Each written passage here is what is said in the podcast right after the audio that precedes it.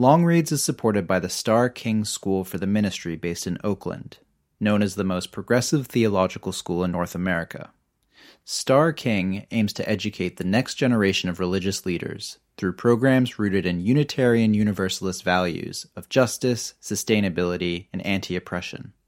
To learn more, visit sksm.edu slash Jacobin. Hello, you're very welcome to Long Reads, a Jacobin podcast where we look in depth at political topics and thinkers.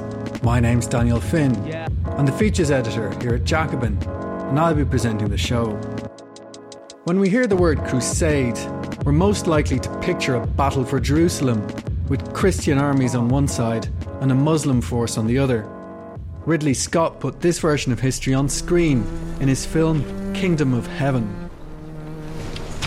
Before I lose it, I will burn it to the ground. Your holy places, ours, every last thing in Jerusalem that drives men mad. I wonder if it would not be better if you did.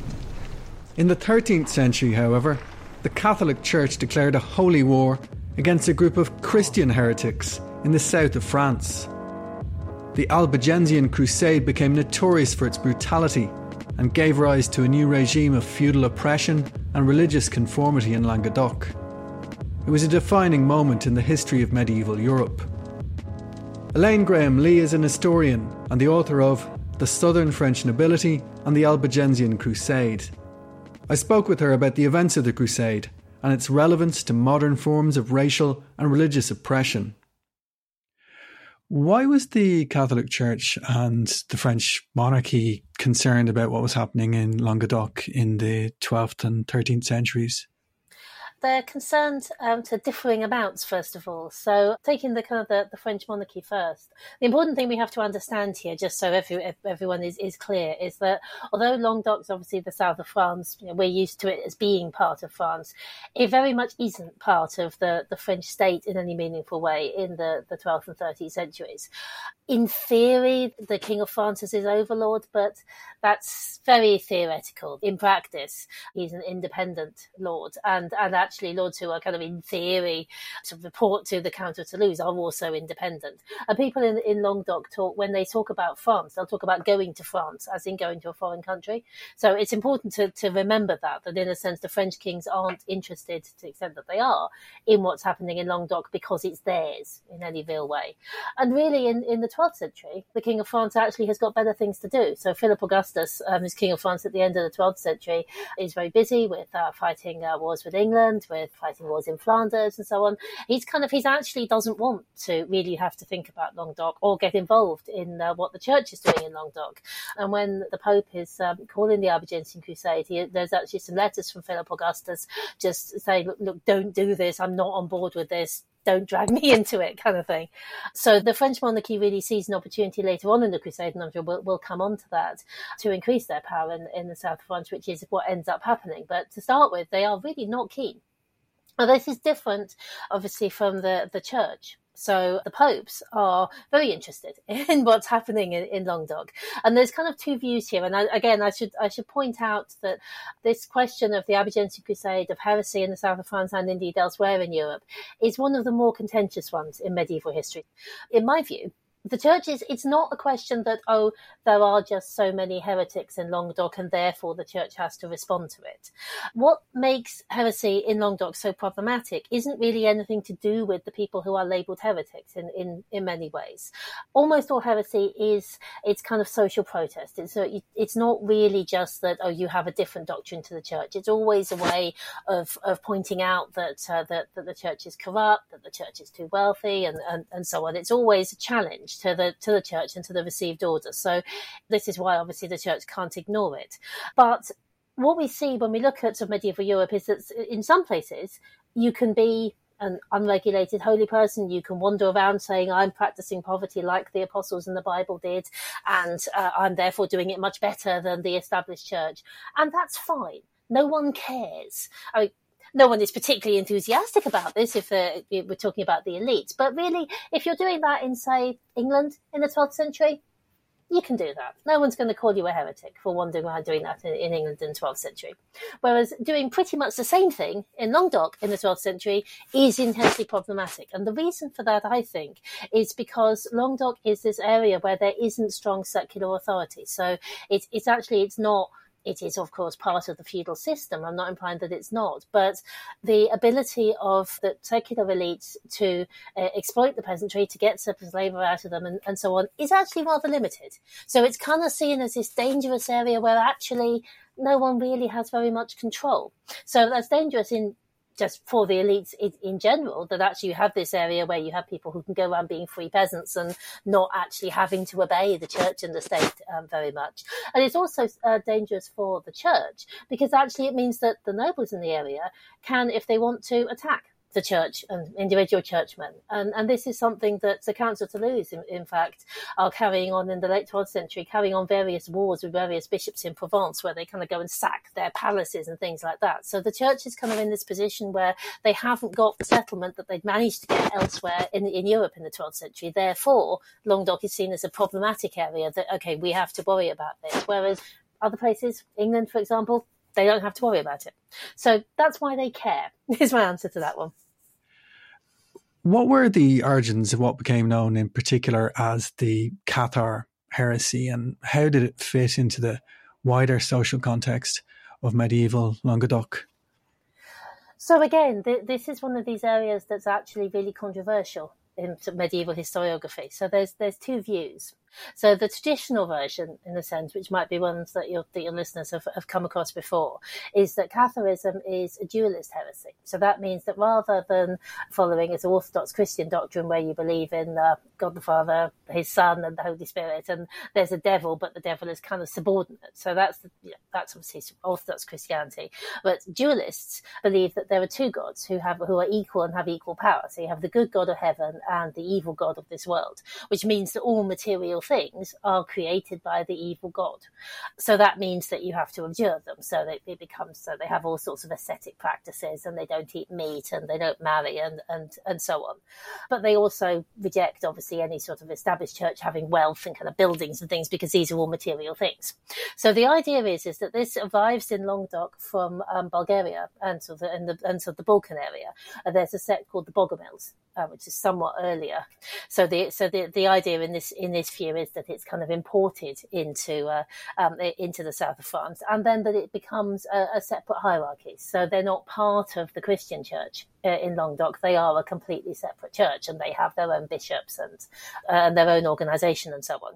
So this is kind of a you know a sect, an alternative church that uh, that sort of sweeps up people through all levels of, uh, of, of Languedoc society. So there's a particular thing about noble women uh, being being Cathars.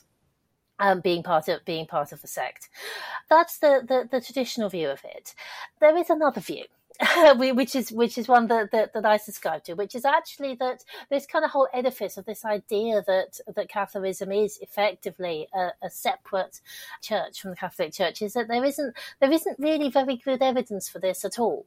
And what evidence there is for any sort of organisation, or really indeed people having that very kind of extreme set, completely dualist belief, is is very patchy and and is very late you know, we, we, we start talking about heresy and Languedoc being a problem in kind of the mid 11th century. And the only really good evidence that there is, there's some disputed evidence, which I'm not going to go into detail about, but there is, it's disputed.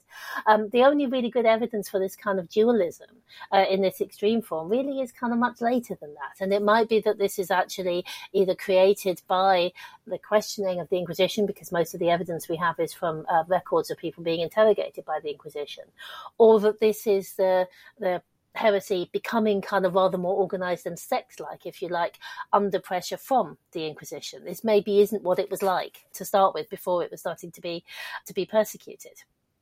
It's worth pointing out that for contemporaries, no one in Languedoc ever uses the word Cathar.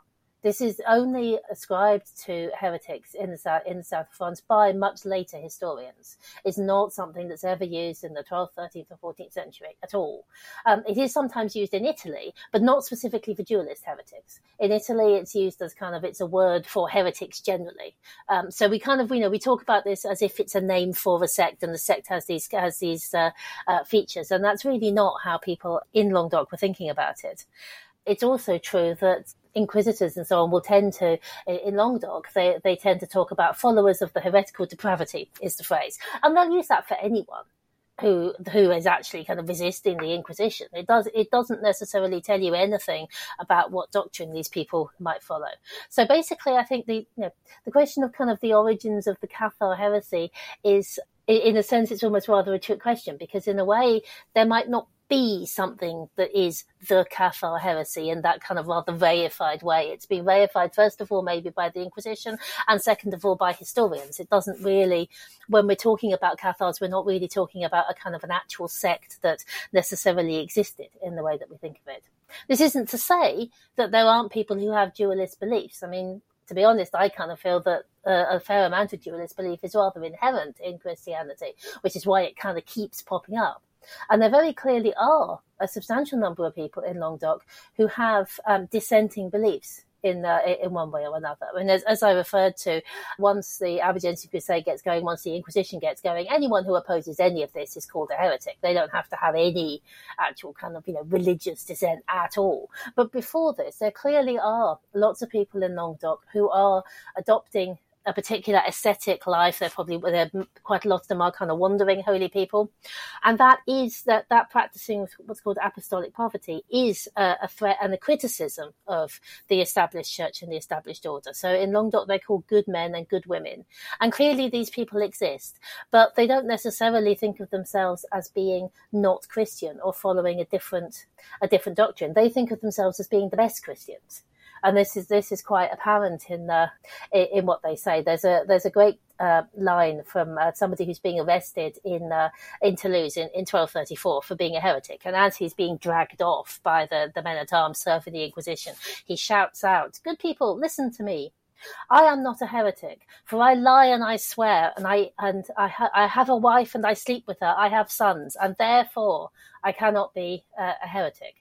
So he's pointing out that he doesn't practice these ascetic things, which really most Christians are supposed to do. You know, you're not supposed to lie and swear. So therefore, he can't be a heretic because the heretic is, are simply the best Christians.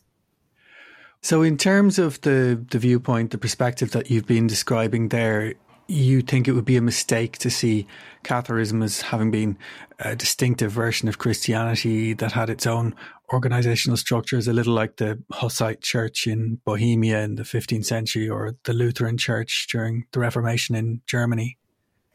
Yeah, I think it's very clearly not.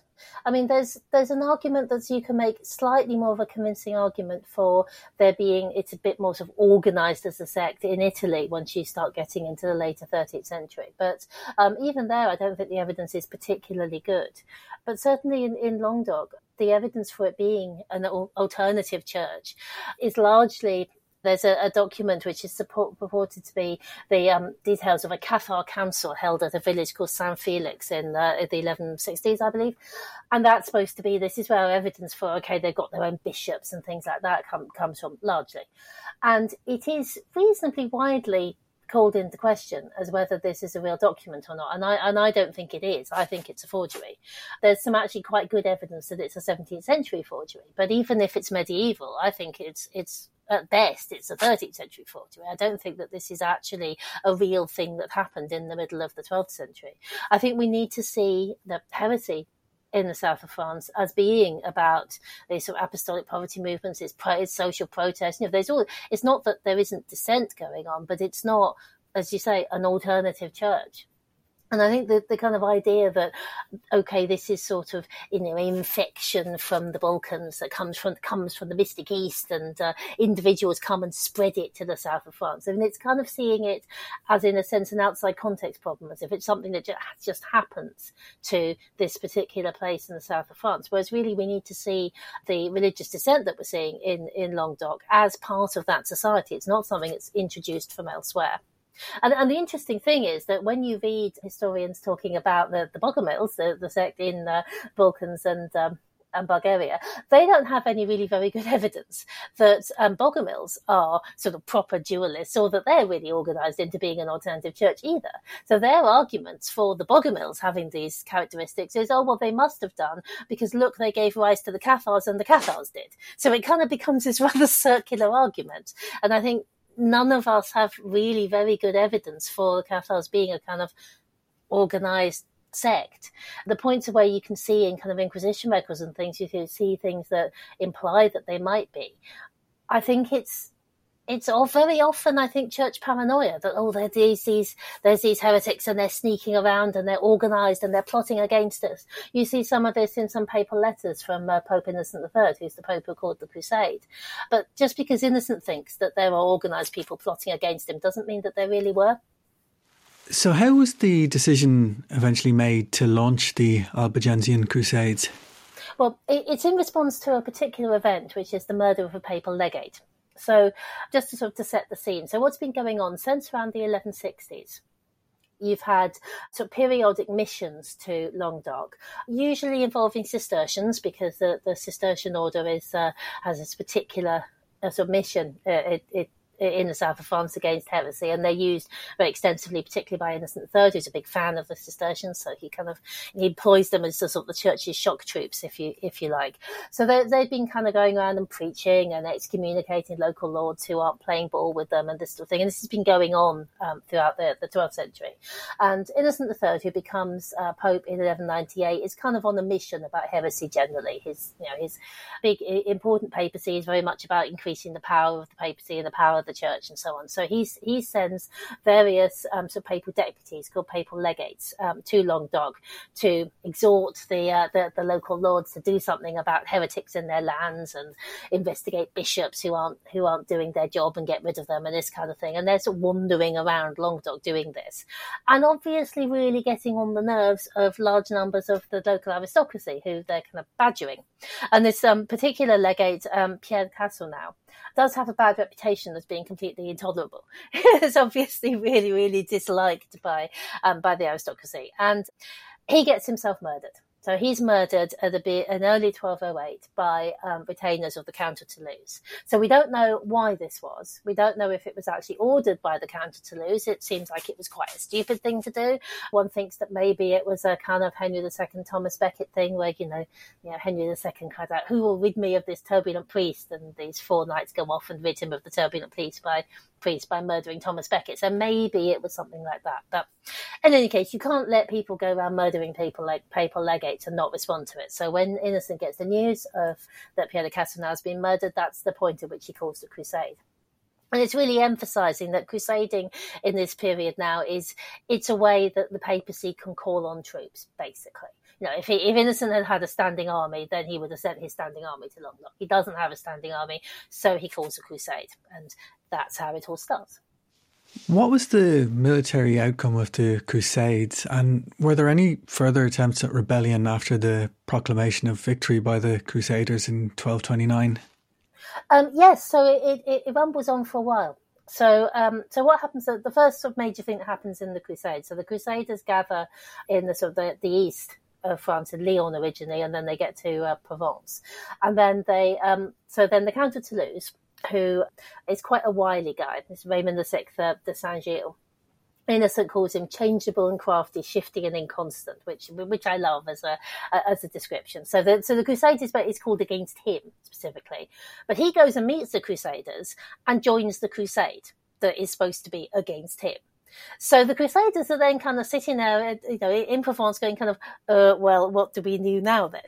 So the first target of the crusade becomes not the Count of Toulouse, but the Viscount of uh, Beziers and Carcassonne, who's a, a, guy called Raymond Roger. From the family name's called the Trencavel, which is useful to remember because it's kind of a good shorthand way to refer to the ball. So they attack Beziers and they sack Beziers. This is uh, uh, 1209. Uh, this is where uh, the famous remark of uh, Arnaud Amaury, who's one of the papal legates who's leading the crusade at this point, outside the sack of Beziers, supposedly his lieutenants come up to him and say, "No, well, yeah, okay, we're, we're, we're in the city, we're about to start sacking it, but what should we do? We we cannot tell the, the good people from the bad." And Arnold Amaury says, "Oh, kill them all. God will know his own, supposedly. So they sack Beziers um, and then they uh, um, they go past Narbonne, take the surrender of Narbonne. They get to Carcassonne. Carcassonne surrenders to them. Uh, the Trencavel Viscount is uh, chucked in in his own prison, where he um, he shortly dies. So they've got this nice sort of um, bunch of territory now in the centre of Languedoc that they can use as a base of operations. So one of the Crusaders, Simon de Montfort, accepts the Viscounty of, of Carcassonne, which makes him the, the leader of the crusade. And then they spend the next, as say, 20 years, basically, fighting their way round Long Languedoc. So the, the, the big sort of set piece battle, which really determines whether the crusade was going to be militarily successful or not, is uh, the Battle of Muret in 1213, where the Crusaders are fighting the King of Aragon. Because the King of Aragon has actually lots of sec- of interests in Languedoc, um, and he had he wasn't opposed to the crusade to start with, but he had come to see it as a threat to his control of the area, which indeed it was. So the Crusaders uh, win the Battle of Muret, they managed to, uh, um, to, to kill the King of Aragon in the battle in, in the process, and then really that's they're going to win at this point. Although it takes really quite a long time up till then, till as you say, there's the, the surrender in uh, in 1229. And then it kind of rumbles on. So there's pockets of uh, of resistance. People have probably heard of uh, the castle of uh, of Montségur, which is one of these ones on this enormously high rock that you get uh, in this part of France. That forced the Crusaders, uh, well, the French king, the French king's army by that point, in um, uh, 1244. It's often said to be, oh, this is a holdout of heretics, but only in the sense that anyone opposing the French royal armies and the uh, and the crusade at this point is a heretic. So it's kind of a self fulfilling prophecy. But really, what you have is a good 80 years, really, of resistance at different levels to the Crusaders, to the imposition of French royal authority, um, and uh, and to the Inquisition. So initially, in the earlier 13th century, there, there was considerable noble resistance. So the son of the Viscount of Carcassonne tries to take Carcassonne back in 1240. He fails, but this is kind of a big rebellion.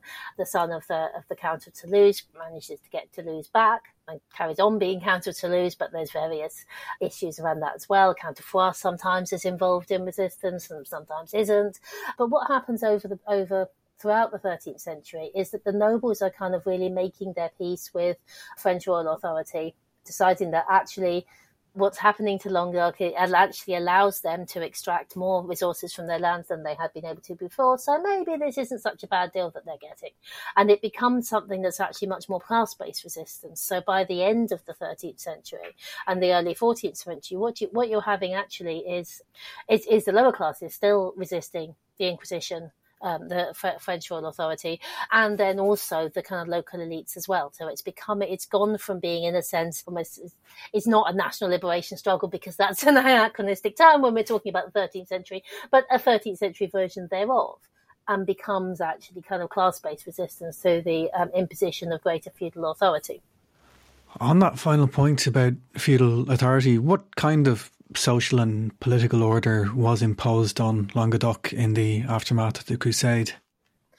Well, what the um, the French kings are, are, very keen to do is to impose the customs of northern France. So, on the face of it, that know, that does you might think, oh, that doesn't sound too bad. So it's things like the, you know, the, the, law codes that are in use in northern France, the currency changes. So in the 12th century, they used what's called Melgorian sols, um, which is uh, um, silver coinage from silver that's mined by the Council of Toulouse in the south of France to livre tournois, which is the, the currency of, uh, of, of northern France. So there's kind of things like that, which which must which must have had some effect because it's kind of saying to you, okay, you are now in a sense under foreign occupation, so you, you know your laws are the same as when as uh, as the the power that's uh, that, that's ruling you. But really, what's happening is it's, it's much more meaningful than that because it is the imposition of authority that actually functions. So I think I, I, said at the beginning that in the 12th century, you don't really have a lot of secular authority that actually functions. So all of these laws, like the Council of Toulouse and the, the, the Trencavel Viscounts of Beziers and Carcassonne, and they obviously have some lands from which they can extract resources because if they didn't, they wouldn't be able to be higher nobility. But there's large parts of Languedoc that they that they in theory control, where clearly they have no authority at all.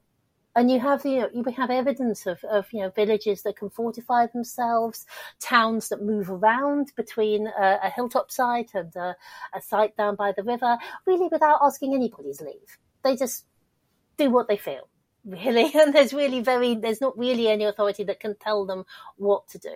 And what you see in the in the course of the 13th century is this really kind of intensive period of, of, of feudalization effectively in in languedoc where people are coming under authority that actually can say well you have to pay this in taxes and yes this is the time you know, this is the time to work and this is the religious festival and uh, we're going to manage like actually when you work when you pray where your town is. There's quite there's examples of, uh, of towns being moved around, um, particularly by uh, uh, by St Louis after he's put down the Trencavel's rebellion in 1240. There's quite, there's a fair bit of this and demolishing walls and and so on and really kind of and what we see is not just the uh, french royal authority doing tax collecting and things which you know, they weren't doing in languedoc in the 12th century but also the um, the surviving um, higher aristocracy are themselves upping their game in a sense. So the counts of uh, Foix, for example, do a kind of a big hearth survey in in the early 14th century where they can actually write down everyone who lives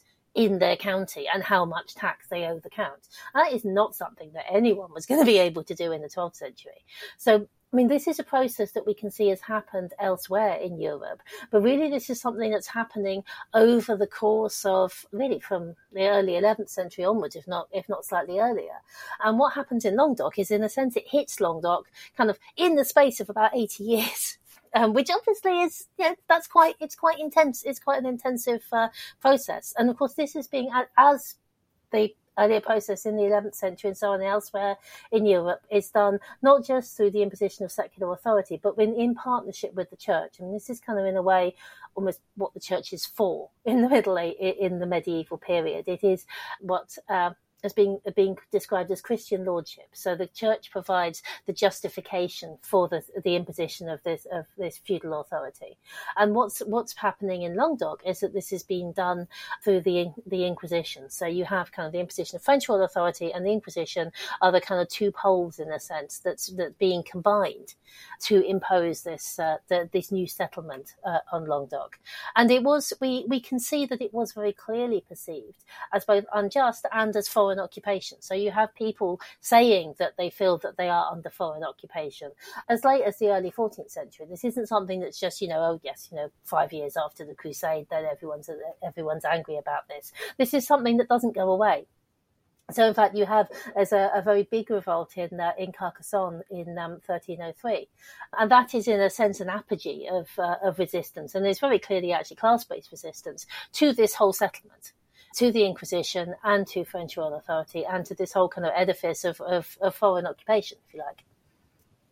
The French historian uh, Emmanuel Le Roy Ladurie wrote a famous book in the 1970s called Montaillou, which is about peasants in a medieval village after the Albigensian Crusade, and it was based on the records of the Inquisition. Do contemporary historians consider it to be on the whole, a reliable account of what French peasant society was like at that time? it's an interesting question. I think, I, again, I don't, I don't think I could claim that there's a consensus really, but um, but yes, I mean, I think I think what you're sort of alluding to there is that there there are a number of uh, very eminent historians who've been really quite rude about uh, um, Ladurie's uh, uh, Montaillou. I think with with some small justification, but I think a lot of the criticisms actually are kind of rather nitpicking. So just so for to explain to, for people who, who don't know. So what, what Ladurie did was he took um, a collection of uh, records of the Inquisition interrogating people from from this small village called Montaillou, which is kind of down in the south of the county of, uh, of Foix, quite near the of the Pyrenees.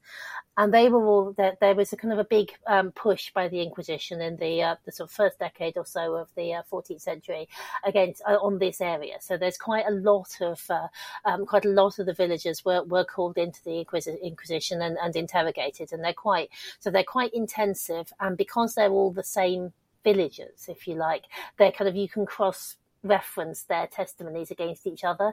So it's actually it's it, it's a it's a very rich source. Um, and what Ladurie did, which no one had really done before, was look at this not strictly speaking as evidence for how heretical they are, which is really how this source had been used before, but for what else you could you could glean about you know their lives, their attitudes to things, and, and so on. So it was it was using this as, for social history in a way that no one had done before, and and that was that was really groundbreaking.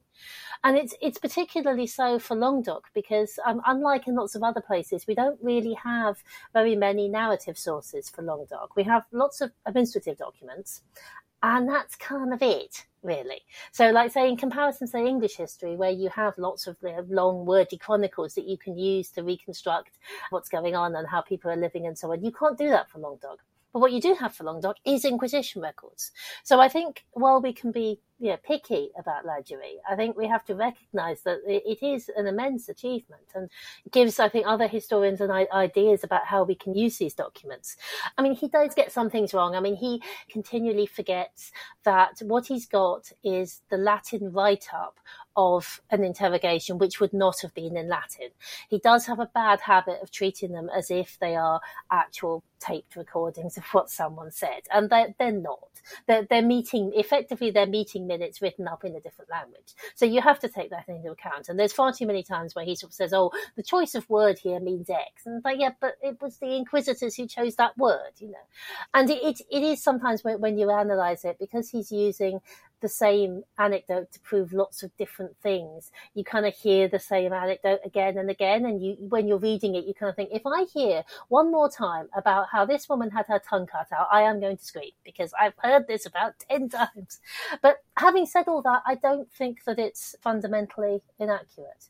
So I think if, if listeners are wondering whether it's worth reading Montaillou, it absolutely is. I mean, I think if you want to write a new work of um, social history about Languedoc, I think you have to go to the original that's in Latin um, rather than writing it just from Montaillou. But it, it's a it's a great book, and you will get a sense of what life was like in the foothills of the Pyrenees in the early 14th century. So, yes, it's it's definitely it's definitely worthwhile, and the carelessness and inaccuracies do not mean that we should disregard it. How would you say the Albigensian Crusade fits into the wider pattern of heresy and its suppression in medieval Europe? I mean, in one sense, it's an anomaly because you know it, it, it is the crusade against heresy. This isn't then a tactic that is kind of rolled out itself elsewhere. And I think, I think Innocent, the Pope Innocent III, who called the crusade himself, felt that it had gone away from him and I think he wasn't. He, I think he it, um, certainly the the effects of the crusade on particularly the Count of Toulouse, um, who I suspect was rather was rather handsome and innocent, rather fell for when he actually met him. I think he kind of regretted this so it's not that it sets a, it's not that it sets a precedent in a sense, but it is kind of the culmination, if you like, of a kind of the church sort of working it, working itself up and the papacy working up to take heresy more and more seriously and call for more and more draconian efforts against, against heresy throughout the, the 12th century. And I think what it represented for the church is kind of the end of thinking that you could deal with religious dissent and with these kind of worrisome areas where you kind of feel like we don't have control. This is all getting away from us. What are we going to do, that you could deal with that just through exhorting bishops to do a bit more. And the, what, what this what it leads to, of course, is the establishment of the Inquisition, and this, this then becomes something that's really central to the work of the Church and the work of indeed of secular authorities against any form of dissent, uh, disagreement, groups that are seen as uh, outside the norm, and so on. So this is this is a really important development, and I don't think that it would have been possible to do that without the kind of dislocation of the Albigensian Crusade and the way that that's okay. This is kind of remaking this society, creating this crisis where you can set up these new organisations that will that will proceed to, uh, to to do the to do the work that they had been trying to do through sort of the Cistercians and the bishops and so on, and hadn't been able to. So it's kind of a hinge point I think is probably the, uh, um, the the best way that I can put it. But even with the Inquisition, we shouldn't see that as the church acting on its own. I mean, the, the Inquisition acts with the support of of secular authorities in France, with, with the with the royal authority, and it's very much actually we can see that in a way the church and state are acting together against heresy in the 13th century in Languedoc much more than than they ever did really did in the in the 12th. So just because it's sort of set up a new uh, religious organization doesn't mean that the state then just doesn't have to have involvement in it. It's actually, in fact, quite the opposite. What does the concept of the persecuting society that was developed by the historian R.I. Moore uh, in a book with that concept in its title refer to? So, what Moore argued, um, and I think he's right on this, I, I absolutely agree with him, is that what you see happening from the beginning in the 11th century, but really gathering pace in the 12th century, is deliberate, and he, he says deliberate and socially sanctioned violence, directed mostly through elite activity, through institutions, um, through governmental behaviour, and, and so on, against groups of people defined by general characteristics such as race, religion, or way of life. So that, and then membership of those groups then becomes itself a justification for persecution. So this can be if, if you're a heretic, if you're a Jew, um, if you're a leper, so yeah, to also in a sense slightly slightly more obvious groups, but also but also groups that can be seen as sort of suspect. Kind of you can be if, you, if you're a miller, for example, because they live sort of outside the villages, and all although you know what are they up to, that they might be a bit a, a bit dodgy. So what this is about is we we shouldn't see it as sort of individual bigotry. You know, sometimes people discuss these kind of outbreaks of persecution that you get in the in the Central to Late Middle Ages as being as if it's about just individuals decide. You know, the kind of irrationality of, of individual medieval people, and that that's really not what's going on. So what this, what it really is, and what Moore I think identified, is that really this is kind of an elite tactic that is that is involved at increasing elite power. So ultimately, this is going to increase their power to exploit the peasantry, basically, because that's what you know, power of the elites is based on ultimately. And the reason why the reason why it does that is partly that old kind of you know divide and rule thing, but it's also really because it gives them a claim to a particular authority and to particular power that they don't actually have, but they can claim that they have over these sort of groups that they have defined as a threat. So if you are, so it, it kind of reaches its apogee, I think, um, with the uh, Capetian monarchs in France in the um, late 13th, early 14th century, particularly Philip IV, uh, Philippe le Bel. And he is kind of, he's clearly a bit of an odd chap and a bit paranoid anyway. So there is a sort of personal characteristic here. But he's also trying to, trying to practice what uh, you could cast as sort of Capetian absolutism. And part of the basis of his claim to be this kind of actual, you know, should be this absolute monarch and has this amazing power and authority and so on, which he really struggles to have in reality, is because he posits himself through the way that uh, his administration approaches groups like the Jews, um, groups like her- like heretics and so on, as if he kind of is, you know, he's he is the foremost Christian warrior against invisible enemies. And so in that sphere, he can appear to be preeminent. So it's an argument for, you know, he is the greatest Christian king and he is working, he is the best ally of the church and he has all this authority and therefore all the, uh, the counts and so on in, in, in France should obey him and and and he's better than them. It sets him apart as a king. So it kind of it creates this edifice of him being incredibly powerful and incredibly victorious. So you know he, for example, they expels the Jews from uh, from France in uh, 1306, I believe. so that's you know he can act against the against these groups and see he has won this great victory against the enemies of Christendom. The fact that he can't actually collect his taxes reliability without his tax collectors being attacked, that's kind of a set aside compared to the authority that he has in this kind of in a way supernatural sphere. So the point with I think the, per, the persecuting society, which I which I think is, is really important, is that we have to see it in kind of relational terms. That the point of this was not to reach a point where you didn't have anyone who was a heretic for example. The point of this persecutory activity, whether it's done by kings, whether it's done by the Inquisition, whether it's combination, you know, whoever it is who's doing this, the point of the activity was the practice of the persecuting society in itself. It's that, it's kind of throwing the society into a ferment of persecution and suspicion, which enables authorities like the, the kings of, like the kings of France to say, right, well, I am the foremost warrior against all these threats that I've stirred you up to be afraid of and it's that that is really what it's what it's aimed at if you like that's that's what it that that's what it does it's kind of it's it's it's really the origin of the use of oppression to aid exploitation ultimately What relevance would you say the Albigensian Crusade has to later examples and forms of oppression, perhaps carrying right up to the present day? Yeah, see, I, I think it's I think it's that. I think it's that this is actually where elites learned that you can you can use oppression in this way actually as a, as a way of of supporting your system of exploitation. So I think this is actually the historical. So not just the Albigensian Crusade, but in that whole edifice of attacking heresy and that leads on to the Inquisition, that can persecute in society.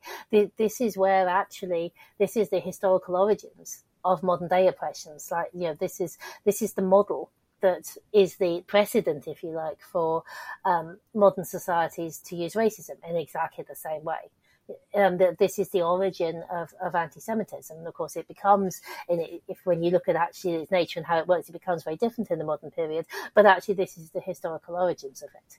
The capitalist system is a historical system. It derives these characteristics from the feudal mode of production before it, and this is and this is one of those things that is really the way that modern oppression is used to divide us, to make us not see that our class interests are are the same, is actually something that is inherited from the Middle Ages, and arguably that ability that the persecuting society gives a figure like um, Philip IV to, you know, kind of take on these invisible enemies and bestride the world like a colossus as long as it's against invisible enemies as opposed to actual physical enemies.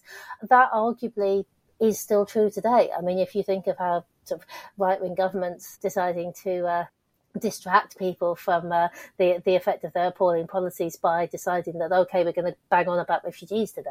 Arguably that is still actually a function that oppression is playing and that again that comes from this period of medieval history. This is the the persecuting society of which the Albigensian Crusade was very clearly a part is part of that. So I think it's important that we understand this and we understand how it works because it isn't just oh well it's, you know, it's many hundred years ago it's not relevant for us. This is our history in a direct line in a sense. And i think you can't you can't really understand how modern oppression functions unless you understand that history. Many thanks to Elaine Graham-Leigh for that account of the albigensian crusade. You can also read her article about the crusade on the jacobin website. Long reads is brought to you in association with pluto press Pluto have developed a new list of audiobooks for some of their most popular titles, which are now available to buy directly from the publisher. They include titles like Amelia Horgan's highly praised book, Lost in Work. British Labour politician John McDonnell has described it as a book that helps us appreciate the long history of the working class challenge to the tyranny of work.